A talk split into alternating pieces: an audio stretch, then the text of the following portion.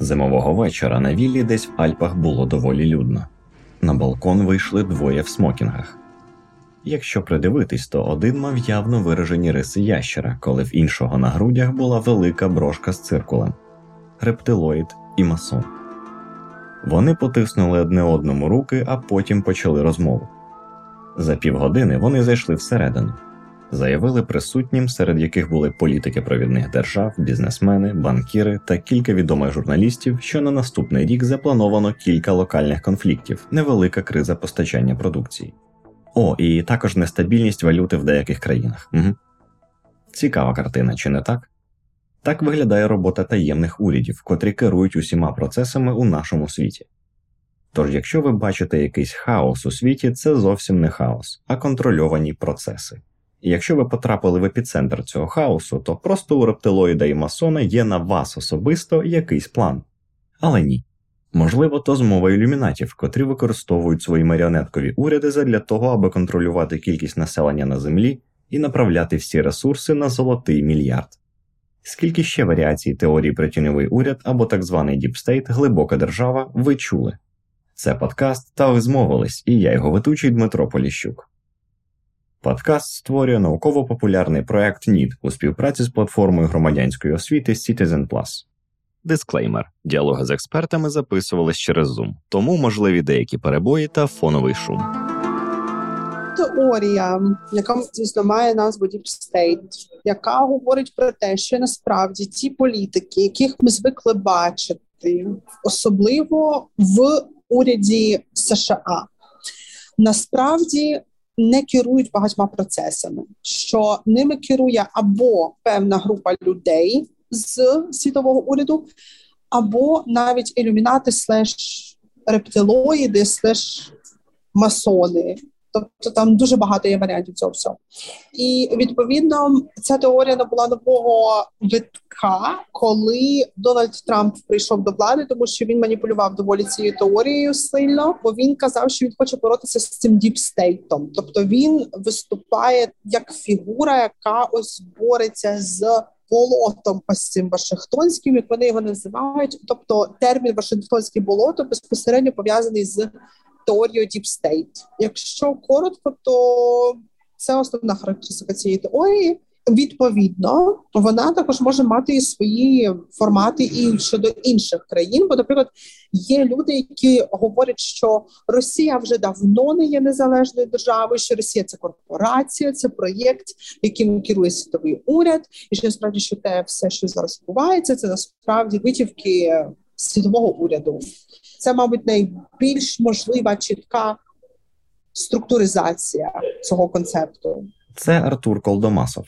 Зараз він знаходиться в холі Люблінського католицького університету, тож на фоні можна почути чиїсь кроки.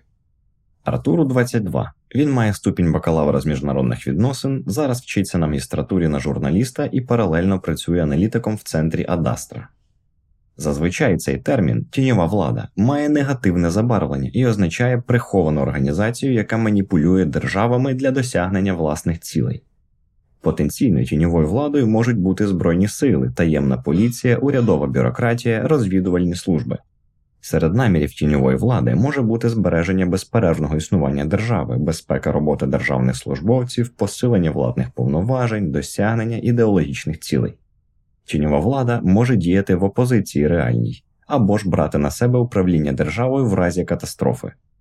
Сьогодні існує багато різних теорій про тіньову владу, і багато з них переплітаються. Політолог Петро Олещук, доцент Київського національного університету імені Тараса Шевченка, пов'язує їхнє виникнення і поширення із масовою культурою, наприклад, фільмами, де часто зустрічаються сюжети про інопланетні організації, що керують процесами на землі відповідних концепцій вони між собою достатньо тісно переплітаються. Тобто, це знаєте, такі достатньо давні олдскульні концепції, які стосуються тих самих масонів, ілюмінатів, таємних товариств, які от існують, реалізують якісь свої відповідні програми, загадкові, приховані від усього людства, спрямовані на те, щоб перетворити людство на щось таке, що відповідає їхнім задумам. При цьому впливають через своїх людей розподілених по відповідним державним посадам. Це е, дуже така давня концепція, яка от е, з нового часу дуже поширена, популярна. Вона періодично відтворюється, самовідтворюється. Вона має багатьох прихильників, зокрема, от серед різноманітних релігійних лідерів. Хоча там зараз якісь релігійні конфесії, звичайно, такого відкрито не будуть ніколи сповідувати. От звичайно, різноманітні там етнічні концепції, що там є певні етнічні групи, які так само от прагнуть контролювати владу, контролювати світ.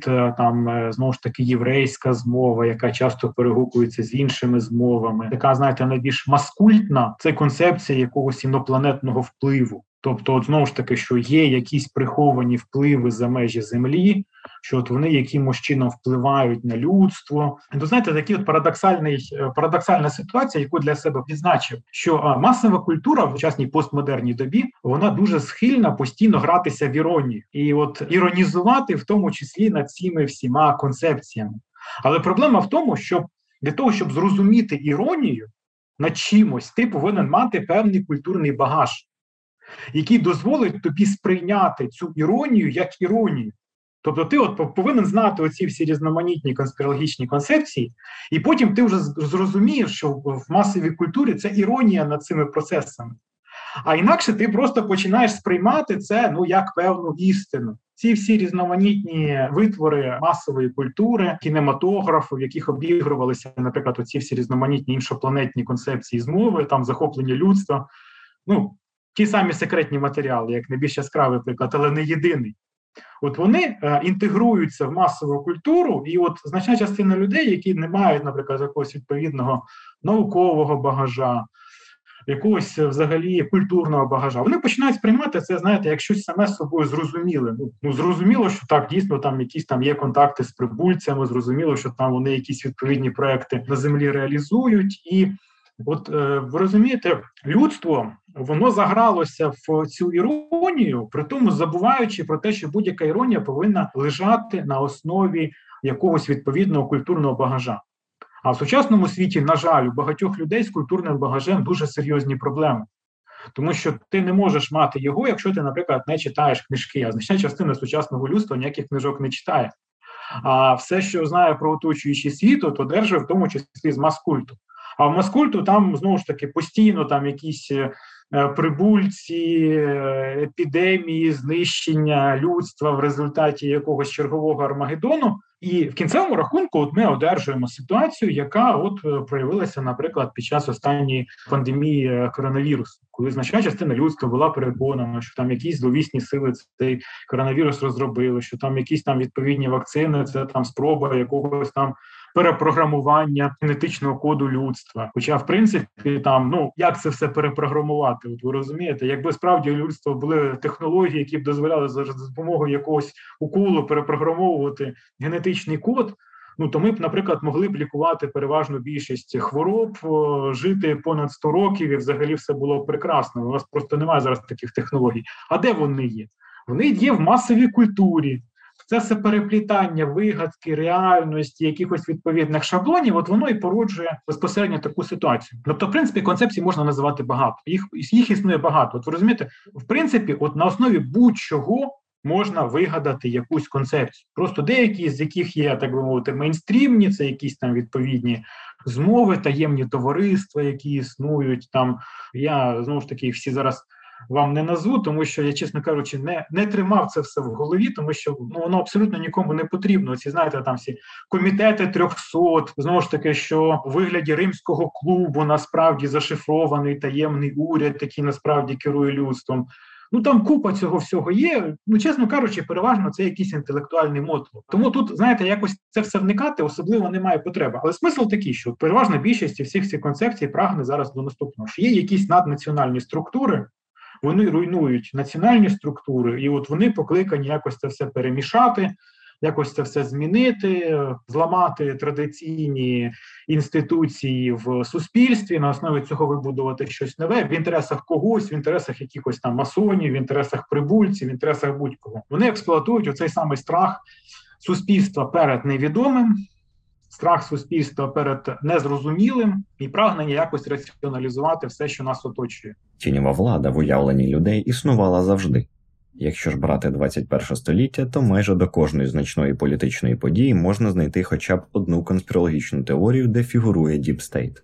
На думку Артура, особливо це стосується США. Ну загалом вона існувала завжди у 21 столітті, щонайменше. Наприклад, у тих же сполучених штатах вона виникла через те, що у сполучених штатах дуже часто дуже багато відбувається подій різного масштабу. А нульові роки для сполучених штатів стали справжнім випробуванням в багатьох речах. Зокрема, якщо ми говоримо про 11 вересня 2001 року, тому що велика частина конспірології пов'язана саме з цим періодом і з з'ясуванням причин того. Що сталося у той день того дня Deep State теорія вона набула, скажімо так, нового витка більш публічного витка і більш популярного витка. Прикладом пов'язаним із цією теорією, враховуючи цей контекст, може бути те, що, наприклад, кажуть, що теракт 11 вересня 2001 року було зроблено Джорджем Бушем молодшим спеціально для того, щоб почати війну проти Іраку.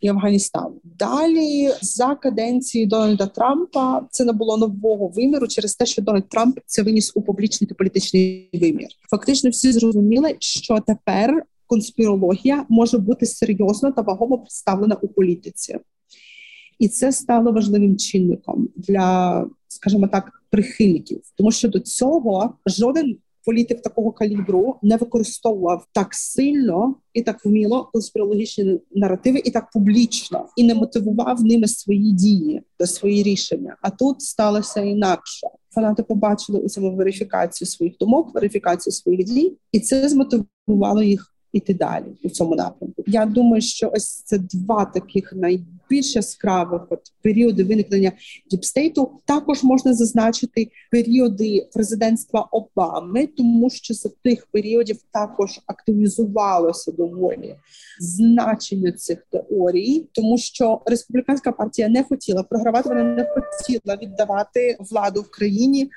демократу, і вони просто підживлювали людей, які вірили вперед. Воно це все ось такими малими дрібними деталями і поширюється в першу чергу. Тож, як бачимо, теорій про тіньову владу є безліч. Від тіньової влади справді є шкода, точніше від розмов про неї.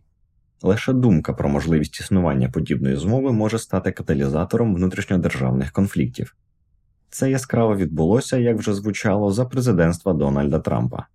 Хоч сам Трамп не використовував термін глибокої держави, але витончено натякав, як і його оточення, що тіньова влада загрожувала його каденції. Нібито тіньова влада готувала тихий переворот, аби змістити Трампа, намагалась спровокувати його конфлікт з Росією, робила витоки інформації, що показували колишнього президента в поганому світлі. Якщо така високопоставлена людина, як президент штатів, говорив про існування тіньової влади і допускав можливість її існування, то чому пересічні громадяни не мали б вірити, що глибока держава намагається керувати світовими процесами? Тож чим підкріплюється віра людей у подібні конспірологічні теорії і чи пов'язано це із загальним світосприйняттям людини? Ми розпитали Петра Олещука про це детальніше. Ну, багато багато цього моментів, багато цих моментів в цій ситуації я не претендую на якийсь відповідний аналіз, тому що я не є е, знову ж таки психологом, а масова психологія сама по собі це є достатньо серйозний напрямок. Тому я тут не стільки про психологію, скільки про деякі, от скажімо так, основи нашого світосприйняття. Тобто, це вже швидше не на рівні навіть психологічному, на рівні світоглядному, на рівні філософському. Як я вже казав, людині властиво перебувати в стані пошуку, пошуку, в тому числі і відповіді. І зрозуміло, що коли, наприклад, світ охоплює пандемія і життя всього людства змінюється, ламається, зрозуміло, що ну практично кожен намагається для себе знайти відповідь на запитання, а що власне відбулося. Зрозуміло, що відповідь, наприклад, може бути науковою, але для того, щоб сприйняти наукову відповідь, щоб дійти до наукової відповіді. Що потрібно в першу чергу? Потрібно мати відповідний науковий багаж. Тобто, щоб розуміти про ці всі віруси, геноми і все, що пов'язано, ну треба якось в цьому розбиратися. І переважна більшість людей не розбирається і розбиратися не може, причому не розбирається навіть на якомусь знову ж таки базовому елементарному рівні. Конспірологія, по суті, дає тобі от сурогат якоїсь відповіді, сурогат відповіді, сурогат пояснень. Знову ж таки, чому а, людям потрібні пояснення? Тому що їх до цього схиляє не лише постійна необхідність якогось е, інтелектуального пошуку, але і банальний страх. Тобто, ти бачиш якусь загрозу, ти її не розумієш. Ти не розумієш загрози, не розумієш взагалі, що відбувається, і тобі від цього дуже некомфортно. Ти знаходиш якусь концепцію, яка тобі пояснює, і тобі стає набагато простіше, більш комфортно жити в цьому світі. От, е, власне, знову ж таки, що тобі дає в цій ситуації конспірологія. Тобто, це все в нас закладено знову ж таки від природи, але людство воно розвивається і е, розвивається наука, розвивається культура. І не всі можуть, знаєте, це як потяг, який летить із неймовірною швидкістю, не всі за цим потягом можуть бігти. Хтось відстає. І, наприклад, зараз, е, якщо в е, період нового часу було багато вчених енциклопедистів, тобто людей, які зналися на всьому, володіли якимись відповідними енциклопедичними знаннями, могли себе проявляти в різних сферах. Зараз це уявити неможливо, тому що навіть якісь невеличкі підгалузі наукового пізнання ти повинен витратити дуже дуже багато років на накопичення відповідного багажу для того, щоб в кінцевому рахунку прийти до результату. Тобто в сучасному світі не можна бути фахівцем з усього, і навіть якось базово знатися на всьому це достатньо складно. Я не кажу, що це неможливо, це можливо, і багато хто в принципі це все розуміє і якимось чином намагається підтягувати своє розуміння. Але це вимагає багатьох зусиль інтелектуальних, ресурсу часу. І більшість просто цим займатися не буде. А конспірологія, ну вона тобі дає швидку відповідь. Вона, в принципі, від тебе нічого не вимагає. Знаєте, вона така тепла, затишна, лампова. Ну, Ти там прочитав, що, наприклад, це все якісь якась там відповідна змова. Ну все, все в принципі зрозуміло. Більше нічого читати не треба. Можна собі спокійно витрачати цей час на те, щоб обзивати всіх в соціальних е, мережах е, якимись там ворожими силами, агентами і придурками. І в принципі тобі комфортно, тобі весело, і все, начебто, прекрасно. Якась там зловісна сила, вона де-інде собі бродить, і власне це робить тобі життя набагато більш комфортно. Тобто, це окрім того, що страх це все породжує, але крім того, от одержання якогось якогось відповідного конспірологічного знання в лапках робить твоє життя набагато більш зрозумілим, отже, комфортним, отже, зручним. Людям легше вірити у прості пояснення, як от тіньова влада вирішила, і тепер все відбувається саме так. Проте такі прості пояснення повинні з'явитись, хтось має це опублікувати в соцмережах і активно поширювати в маси. Тобто якась людина має ознайомитись з поняттям тіньової влади, доступно це розписати і приплести до політичної ситуації. Але чи буде вона щиро вірити в те, що пропагує? Артур Колдомасов вважає, що на це питання навряд чи колись можна отримати правдиву відповідь. Наприклад, навіть якщо зараз підійде якийсь один з лідерів і скаже, що я вірю в це, ми ніколи не знатимемо, чи це достовірно чи ні, чи ця людина сказала правду чи ні. На мою думку, серед них є люди, як як ті, які вірять щиро в це, так і люди, які використовують це лише заради своєї вигоди. Другий варіант поширений серед релігійних громад, особливо. Якщо ми говоримо про State у США і цей рух загалом, я думаю, що Дональд Трамп вірить у це, але також і вміло це використовує. Крім того, я думаю, що так як це все пішло з таких змі, як Breitbart і Infowars, то власники цих видань вони щиро вірять в це. Якщо ми говоримо про іміджборди і, наприклад, про користувача Q, який на Форчані почав Q-анон, саме тому він і називається Q-анон, бо першим повідомленням цієї теорії, з якого ця теорія виникла, це було повідомлення від анонімного користувача з ніком Q. Я не можу сказати, але мені здається, що це міг бути абсолютно так само чийсь експеримент, який просто пішов не за планом. Знання про тіньову владу межує з чимось сакральним. Є адепти, котрі поселяють віру в наддержавні утворення в серця людей, а далі люди передають це знання одне до одного друзям, родичам, навіть дітям. Це схоже на те, як передаються релігійні знання. Людина народжується серед віруючих в Бога, переймає традиції вірувань, знання про цього Бога і поширює це далі. Але в сучасному світі релігія вже не займає всі сфери нашого життя, так би мовити, Бог не втручається в політику. Тож розуміння глобальних перипетій дає конспірологічна версія про тіньову владу. Ми вже проговорювали, що концепція тіньової влади в думках людей існувала завжди. Залежно від історичного періоду формування держави, вона мала своє вираження, яке саме нам розповів Петро Олещук. В принципі, е, різноманітні конспірологічні теорії стосовно організації влади, організації держави, вони, мабуть, існують стільки, скільки існує сама держава. І е, держава, власне, як е, відповідна інституція, як об'єднання людей, тому що я особисто в цьому вбачаю ще і деякий вплив е, самої природи, самого походження держави. Тому що, от е, якщо ми візьмемо перші держави, які виникали в світі, то вони. Як правило, мали в основі своєї легітимності апеляцію до чогось потойбічного, до чогось такого, що перебуває за межами нашого повсякденного світу і нашої повсякденної уяви про цей світ. Тобто, знову ж таки, в Єгипті фараон він був одночасно Богом, тобто якоюсь божественною сутністю. І в багатьох інших державах була подібна ситуація. Тому, от е, елемент е, утаємниченості, прихованості він супроводжує державу з перших днів свого існування. І знову ж таки, от є такий достатньо серйозний ефект е, пов'язаний із раціоналізацією, тому що ну це в принципі особливість нашого мислення. Ми схильні все раціоналізовувати.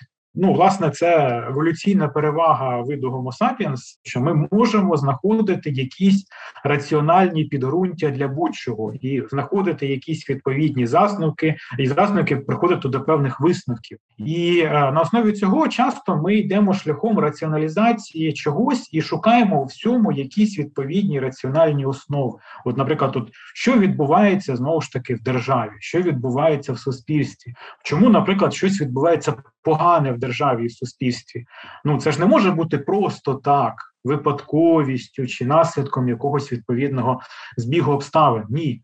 Це значить ті якісь зловісні сили, які утаємничено від нас, всім цим керують, маніпулюють, що це все від нас приховується, тому що не тому, що там, наприклад, в суспільстві є певні проблеми, не тому, що, наприклад, держава має достатньо серйозні інституційні вади, які закладалися роками. Це дуже складно. Розумієте, для переважної частини людей розуміти, що, наприклад, от є зв'язок між різними інституціями, між відповідними законодавчими нормами і те, як е, це все втілюється на практиці, багатьом людям це все досить складно. От сказати, що є якийсь якийсь прихований таємничий уряд, який цим всім маніпулює, і тому от у нас все так погано, це набагато простіше, набагато простіше, доступніше, зрозуміліше. Це те, що от е, дозволяє в принципі от намалювати кожному якусь е, відповідну картину влади. Тому різноманітні концепції таємних урядів, змов вони так само супроводжують усю нашу історію. Тим більше, що знову ж таки є багато ситуацій е, в суспільстві, от ну коли справді там щось іде не так, щось розвивається не так, якісь рішення ухвалюються неправильні. Але от знову ж таки, сприймаючи державу як якусь таку от загальну тотальну силу, багатьом людям досить важко собі уявити, що держава може помилятися, що чиновники можуть просто помилятися. От вони можуть просто робити якісь неправильні дії внаслідок нерозуміння ситуації, внаслідок переслідування якихось вузьких інтересів. От вони можуть просто робити неправильні дії. Ні, вони не можуть робити неправильні дії. Це результат того, що вони там пішли на якісь договорняки, зраду і тому подібне. Оце все в кінцевому рахунку і формує дану ситуацію. Тому ці всі різноманітні концепції якихось там прихованих урядових структур, якихось там е, відповідних е, таємничих лідерів, які за цим всі стоять, якоїсь реальної влади, яка от існує поруч із е, владою нереальною, оце все воно дуже знову ж таки дуже в цій ситуації є потужним. А тим більше зараз, коли відбувається, знаєте, такий процес десакралізації влади як такої. Це загальносвітовий процес. Він відображається в тому числі і в тому, що влада стає все більше медійною, влада стає все більш відкритою. Якщо середньовічний король він десь сидів в якомусь замку, і піддані його, як правило, не бачили. А якщо бачили, то здебільшого на якійсь золотій монеті його профіль, і він відповідно сприймався як якась абсолютно сакральна істота. то е, нинішніх політичних лідерів ми бачимо щоденно по телевізору, але в принципі ми бачимо. Ми бачимо, як вони ходять, спілкуються, як вони припускаються різноманітних помилок. Це вже не якась абсолютно сакральна фігура. Це ну просто яка, якась людина, яку поставили на чолі держави. Одразу виникає запитання: а що, от цей е, в принципі, оцей суб'єкт він що справді всім керує? От він справді ухвалює якісь рішення. Ну бути цього не може. Да? Тим більше, якщо, наприклад, мова йде про якогось е, такого. Е, достатньо екстравагантного політика чи політика, який має дуже таку специфічну репутацію. Ну зрозуміло, що виникає запитання, що справді оце він керує? Ну не може такого бути. Мабуть, за ним хтось стоїть, якісь відповідні сили, які його знову ж таки направляють. Оця десакралізація влади, накладаючись на оцей попередній сакральний досвід, про який я казав, от вона в тому числі так само призводить до того, що зараз ці концепції не набувають знову ж таки загального поширення. Ну є ще один момент. Знову ж таки, е, зараз є е, дуже серйозний рівень плюралізму в інформаційному просторі. Ну, якщо б не казати, використовуючи якісь відповідні дуже складні конструкти, це можна пояснити просто будь-хто може казати будь-що. І будь-яка навіть якась наймаргінальніша теорія, вона в принципі абсолютно вільно може висловлюватися, пропагуватися і навіть знаходити прихильників. Знову ж таки, мова не лише про якісь там конспірологічні теорії владі, мова там, наприклад, про змову стосовно того, що земля насправді не е, має кулясту форму, що насправді земля пласка. І ця концепція вона має своїх прихильників, має свою аудиторію, має своїх, так би мовити, апостолів. Тобто, ну буквально будь-яка концепція вона може знайти зараз своїх апологетів, пропагандистів, прихильників. Ну і формулювання, знаєте, якоїсь відповідної концепції це для багатьох форма самовираження в сучасному світі. От ти там щось таке от вигадав, знайшов собі відповідних апологетів, сформував секту, і все. Ти вже, скажімо так, якась значима фігура, ти відчуваєш власну значимість, пропагуєш її. Тому знову ж таки, оце все є. І ми від цього нікуди не подінемось, тому що така природа людини. Природа людини все раціоналізувати, шукати якісь приховані механізми будь-чого. Ну тому що ми власне таким чином сформувалися як біологічний вид і сформували нашу культуру. Що ми постійно щось шукали, намагалися до чогось щось віднайти, і е, тому це природньо. Але зараз, от наслідок е, особливостей розвитку інформації в суспільстві, це набуває от такого достатньо серйозного рівня розвитку, і ми бачимо, що ці концепції, от різноманітні конспірологічні, іноді якісь абсолютно, ну на перший погляд, е, такі, що їх збагнути важко. Цей таємний уряд педофілів в Сполучених Штатах от як як найбільш яскравий приклад. Але тим не менше, от воно існує, і воно, в принципі, не особливо відрізняється від того, що існувало раніше. Просто зараз це набуває загального розголосу внаслідок небаченого раніше рівня розвитку відповідних медійних засобів. Цьому загальному розголосу конспірологічних теорій у сучасному світі допомагає глобалізація, а саме інтернет. Люди різних країн обмінюються думками про існування тіньової влади, і усюди це різні теорії з однією червоною лінією. Різноманіття цих теорій пов'язано з рівнем життя, яке має людина. Я запитав Артура Колдомасова, який вплив мають глобалізація та економічне становище на поширення теорії змов про тіньову владу. Це насправді гарне доволі питання, тому що з одного боку, якщо ми говоримо про ці теорії, які набули свої популярності зараз, то вони набули її завдяки тому, що ми маємо такий глобальний простір, як інтернет. І відповідно тут глобалізація ну є головним фактором. Однак конспірологічні теорії існували і до інтернету. Вони просто існували в середині конкретних держав, і вони не з'явилися з інтернету. І на мою думку, тут глобалізація радше стала таким от інструментом, завдяки якому це просто не було такого поширення, і завдяки якому це стало просто такою проблемою.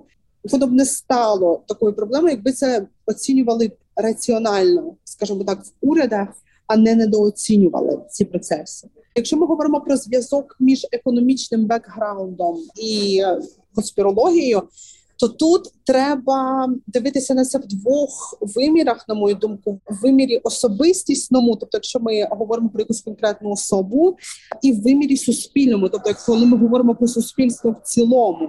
Якщо ми говоримо про суспільство в цілому, то зазвичай у країнах, які є біднішими економічно, теорії конспірологічні є розвиненими краще, або у країнах, у яких є низка невирішених проблем нагальних.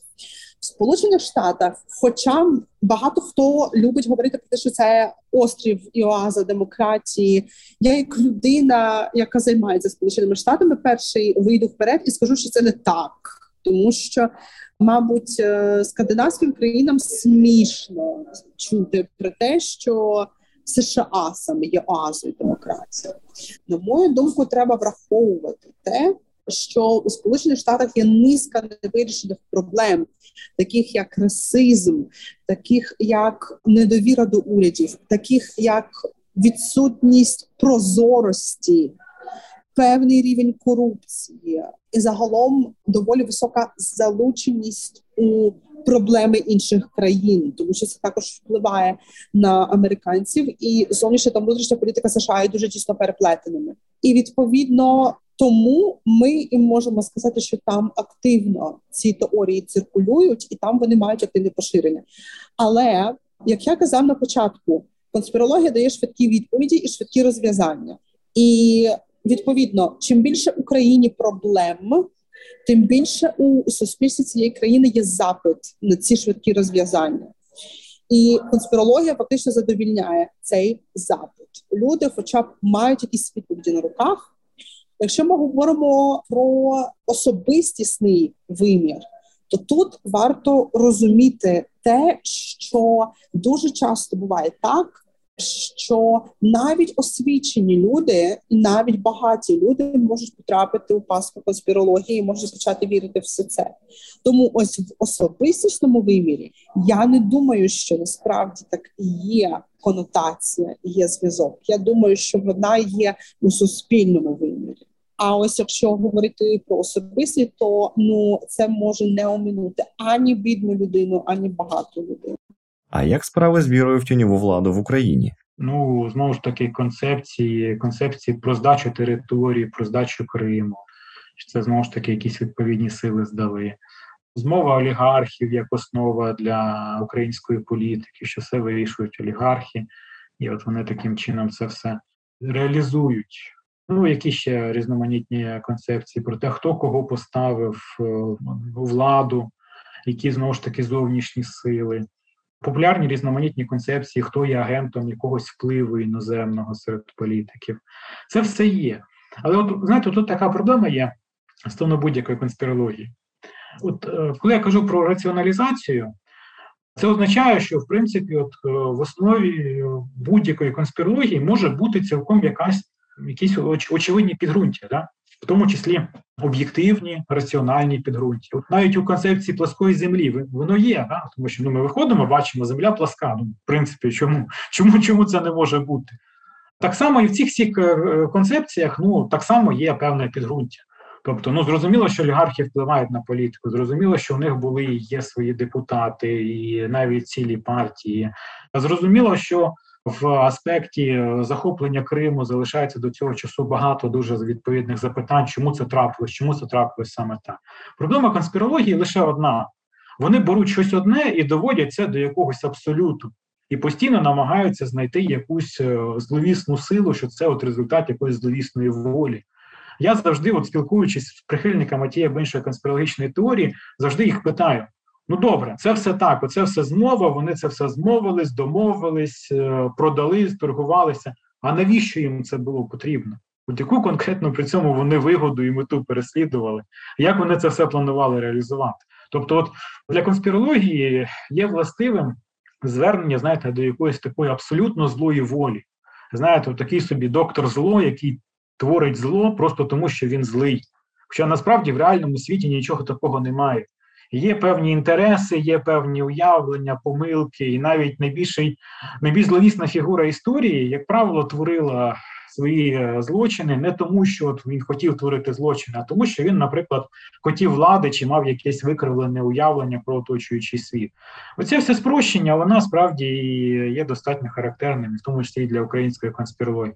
Тому, коли я говорю про ці всі конспірологічні теорії, я маю на увазі просто те, що вони щось беруть одне, абсолютизують і якось намагаються довести до абсолюту. Хоча і вплив олігархів, і інші проблеми вона вони у нас є, і вони є безперечні. Ось такий перелік дає Петро Олещук щодо дій таємничої тіньової влади, яка в Україні представляється більше як влада олігархів. З початком повномасштабної війни кількість теорій змов, що стосуються України, різко збільшилась, особливо з подачі агресора. Петро Олещук перераховує тези, що Україна повністю під протекторатом США і не діє самостійно, що ця війна це не війна України, а війна двох сил Росії та західних країн. Чого доброго в цьому немає. Ви розумієте, це справді для багатьох захисний механізм, але це захисний механізм, який відводить від е, боротьби, відводить від е, мобілізації, від е, якихось відповідних спроможностей вносити свій вклад. Ну тому що, наприклад, у нас популярна в цій ситуації конспірологія. Ну це все договорняк, це все якісь там відповідні олігархи вирішують. Класична ситуація, класичний приклад це теза, яка пропагувалася знову ж таки не без участі е, проросійських агітаторів з 2014 року, ще що це війна олігархів. Війна олігархів в інтересах олігархів, тобто це там якісь багаті люди свої стосунки з'ясовують, а ми тут ні до чого. Тобто подібна достатньо шкідлива конспірологія, вона у нас так само поширена. Я не скажу, що вона дуже широко поширена, вона все ж таки швидше маргінальна, але вона є. Ми тут, в принципі, нічим від інших е, представників людства не відрізняємось. Тобто, в будь-якому суспільстві завжди буде якась відповідна конспірологія, якісь там спроби якось це все пояснити. Просто, як на мене, здорове суспільство від нездорового відрізняється лише тим, що е, в нездоровому суспільстві конспірологія охоплює все, включно із представниками інтелектуальної еліти, які ну теоретично повинні цьому запобігати. А в здоровому суспільстві є достатньо серйозний бар'єр інтелектуальної еліти, яка протистоїть будь-яким спробам нав'язати якісь конспірологічні концепції. От я думаю, цим нездорове суспільство і відрізняється від здорового. Але Михайло Кольцов, філософ та експерт з кібербезпеки, вважає, що самі ж українці мають більше віри в світових партнерів, що вони допоможуть здобути перемогу ніж у чийсь протекторат. У нас, звичайно, є ще віра в силу міжнародних партнерів, що вони якимось чином зможуть змусити Путіна в кінцевому випадку припинити цю війну. Ну тобто, в нашому уявленні ця війна це війна однієї людини. Це при тому, що ми ненавидимо в результаті цієї війни всю їхню державу, але конкретні обвинувачення стосуються зараз цілком конкретної людини. І відповідно, оскільки в даному випадку світ виступає на нашому боці, то ми швидше віримо, що вони якось змусять його зробити. Крок на закінчення цієї війни. Однак я не дуже бачу, щоб це якось проявлялося в якійсь конспірологічній теорії або в теорії змов. Принаймні, я таку теорію. Не зустрічав і я такого відчуття не бачу. Я бачу віру людей у міжнародний тиск, але я не бачу, що там відбувається якесь проведення сакрального ритуалу, яке там нарешті зупинить цю війну. Тобто, як не дивно, зараз українці більше вірять в конкретне ніж в абстрактне. Загалом українці не довіряють будь-якій владі. Так історично склалось через часту політичну нестабільність в минулому та й взагалі відсутність української самостійності протягом тривалого часу. Тому українці звикли більше покладатись на самих себе, ніж на центральну владу. Тому і віра в тіньову владу в нас не дуже сильна. Чи змінилось це з початком повномасштабної війни? Наскільки з нашою історичною недовірою ми можемо бути згуртовані з владою? Петро Олещук каже так. Знову ж таки, по різному українці взагалі достатньо схильні до недовіри, недовіри до будь-якої влади, до будь-яких інституцій. Тобто Зрозуміло, що це все породжено відповідним достатньо складним і травматичним досвідом української історії, тому недовіра це в принципі звичний стан справ для українського суспільства. Хоча, як на мене, в принципі, останнім часом цієї недовіри набагато менше ніж завжди. Вона але вона є багато різноманітних претензій, недовіри, тобто. Це є чимось, що є породженням самої української історії, тому ну до цього треба ставитись спокійно. Я думаю, що всі все в цій ситуації розуміють. І знаєте, от більш показовим є не якісь там, наприклад, публічні виступи, а от сама поведінка українських громадян, тому що українець він важливо, що він робить. Тому що він все одно буде, знаєте, для як то кажуть, для того, що для годиться, все одно буде публічно обурюватися, публічно буде якимось чином висловлювати своє невдоволення і обзивати когось останніми словами. Але це просто, скажімо так, елемент е, такого собі українського політичного ритуалу. Важливо те, що він в цій ситуації робить, а не те, що він говорить, тому що ну от без цього всього, мабуть, ми не можемо уявити наш якийсь політичний дискурс. Є звичайно багато елементів спроб якось це все використати в політичних інтересах, тому що ну скільки у нас демократія, у нас політична боротьба, хто би там що не заявляв, не припиняється за жодних обставин ні на одну хвилину. Всі постійно думають про рейтинги, про якісь відповідні позиції в цих рейтингах. Це все зрозуміло і очевидно. Тому тут є елемент знову ж таки спроб використання всього, що відбувається в якихось політичних цілях. Ну але е, все ж таки, як на мене, то за мірками українського суспільства, української політичної традиції, то ми зараз досить згуртовані. Російська пропаганда у виправдання своєї агресії говорить, що Україну накачали зброєю, присунули до кордонів Росії НАТО, і це загрожувало в першу чергу росіянам, тому вони з метою захисту напали першими. Та українці розуміють, що це просто імперські замашки і бажання загарбати українські землі знову. А поставки зброї це дійсно допомога, бо яка вигода від цих поставок для західних партнерів? До того ж, українці знають, що зброя знаходиться в руках професійних військових. Висловлює думку Михайло Кольцов на моє питання про зв'язок тіньової влади і допомоги у війні з Росією. Російська пропаганда, звичайно, там вже намалювала і вуха, і і роги всім, кому тільки можна. Тобто, це в даному випадку їхній класичний прийом. Вони малювали це в будь-якому випадку, якщо б це на те пішло. Вони це малювали ще до війни. Тому якби тут немає власне нічого дивного. Але в українців такого немає, тому що, по-перше, вони не бачать вигоди від того, що нам дають зброю. Тобто, яка вигода Сполучених Штатів в тому, що вони дадуть нам гармати і дадуть нам бронежилети? Тобто я не бачу їхньої вигоди, умовно кажучи. Росіяни тут же надумують, що це для ослаблення бідної Росії. Боже мій, та ви слабкі вже були ще до війни. Тобто, куди ж там далі вас ослаблювати? Кому ж ви треба? От і тому в українській свідомості тут немає уявлення про вигоду. Це це наратив більш російської пропаганди, що типу накачують Україну зброєю, але вони якраз тут і провалюються. Тому що в їхній в їхній комунікації в нас тут наркоманам, кому попало, роздають гармати і гранатомети. Однак на нас це не впливає, тому що ми то знаємо, хто тримає в руках автомати і хто тримає гранатомети. І тому фактично, і ми розуміємо, що проти нас зараз це не використовується, і відповідно ми цьому наративу просто не піддаємося, бо в умовах невизначеності спиратися на щось конкретне нам набагато легше, ніж на щось абстрактне. І тому в даному випадку це швидше росіяни більше схильні використовувати це, ніж українці. Але чи зміниться ставлення українців до різної конспірології після перемоги у війні? Артур Колдомасов говорить про те, що рівень конспірології може зрости, оскільки після війни в українців залишиться багато питань без відповідей, котрі приводять нові теорії. На жаль, суспільство після війни є цікавою річчю, і, взагалі, після криз. Є певні уроки, які суспільство вчить внаслідок цих криз, а є негативні речі, які повертаються у реальність.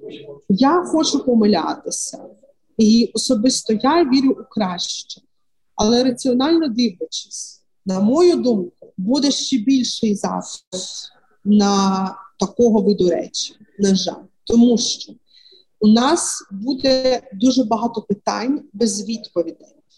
І знову почнеться цей пошук швидких відповідей. І люди знаходитимуть ці відповіді у конспірології. Якщо уряд не зможе, скажімо так, швидко заблокувати канали поширення конспірології, то ці процеси почнуться з новою силою. буде низка питань, на які просто ніхто не зможе швидко дати відповідь. На жаль, це просто людська природа, тому. Треба працювати з медіаграмотністю, треба працювати з низкою інших речей, треба працювати з нормативно-правовою базою. Я сподіваюся, що це буде зроблено після війни. Михайло Кольцов дає більш втішні прогнози щодо майбутніх думок суспільства після перемоги у війні і вважає, що уявлення про тіньову владу після перемоги нівелюються. Я думаю, що навпаки, це буде такий момент усвідомлення власної сили, що якщо якийсь deep state додумається там оголосити якусь там якісь там претензії до України, я думаю, в нас в нас буде вже такий підйом, що ми, як кажуть, ну окей, то ще їм накостеляємо. Що, що, що, ну, Якщо вже вийшли, то вже ж кажуть, то, то давайте. Ні, я думаю, що навпаки, це швидше призведе до усвідомлення власної сили. До власного розуміння, до розуміння власної ролі і усвідомлення себе як джерела влади, і відповідно уявлення про якийсь deep state всі будуть дивитися, кажуть, що це навряд, навряд. На думку Петра Олещука, після війни в українців почне формуватись більш довірливе ставлення до державних інституцій. Українці почнуть розрізняти персоналії та інститути влади. Ви розумієте, ми ж з вами поки що не знаємо, як конкретно знову ж таки вся вся ця війна завершиться, як будуть оцінені результати цієї війни. Тут е, багато відповідних факторів. Зрозуміло, що є дуже е, певні серйозні очікування у громадян, є певні запити до влади. Наскільки вони будуть реалізовані, знову ж таки сказати важко, скільки це все триватиме. Так само сказати важко, чого це все буде вартувати для українського суспільства. Тому тут прогнозувати зараз це все марна справа. Але я думаю, що все ж таки е, у нас у суспільстві все ж таки наше суспільство стає дещо більш таким е, дорослим і здоровим, тому що у нас приходить розуміння, що все ж таки важливі не не, не тільки і не стільки персоналі, скільки відповідні політичні інститути. І в нас у багатьох вже сформується ставлення до армії, до президента, до урядовців, в першу чергу як до інститутів, а не як до персоналій, тому що ну зрозуміло, що люди можуть змінюватися, вони постійно будуть змінюватися, будуть змінюватися лідери, політики, е, депутати, міністри, президенти і тому подібне. А інститути вони повинні залишатися, вони повинні працювати. Я все ж таки бачу, що от у нас е, формується от подібне ставлення, зменшується рівень персоналізації, більше ставлення до української держави, до людей, які обіймають ті або інші посади. Ну, в першу чергу, як до тих, хто ці посади обіймає, а не лише як до особистості, які, наприклад, комусь подобаються чи ні. Це достатньо здорова тенденція, але я не можу сказати, що от вона якось миттєво завершиться. Я думаю, що це достатньо довгий довгий шлях, але ми на цьому шляху, і я, я все ж таки думаю, що він е, призведе нас до потрібної мети. А ми продовжуємо вірити в краще і почуємось. Цей епізод було створено у співпраці з платформою громадянської освіти Citizen Plus за підтримки МЗС Німеччини. Щоб дізнатись більше, переходьте за посиланням в описі на наш спільний онлайн-курс Конспірологія 101 теорії змов та дезінформація. Над епізодом працювали ведучий Дмитро Поліщук, інтерв'юерка та авторка текстів Анна Солоницька, редакторка та арт-директорка Ярина Вишинська. Гостями подкасту та визмовились стали Петро Олещук політолог, викладач КНУ імені Тараса Шевченка, Михайло Кольцов, філософ, експерт з кібербезпеки, аналізу і візуалізації даних, факт-чекінга, консультант Світового банку у сфері аналізу даних і кібербезпеки, Артур Колдомасов, експерт з політики США та експерт міжнародного інформаційно-аналітичного центру Адастра.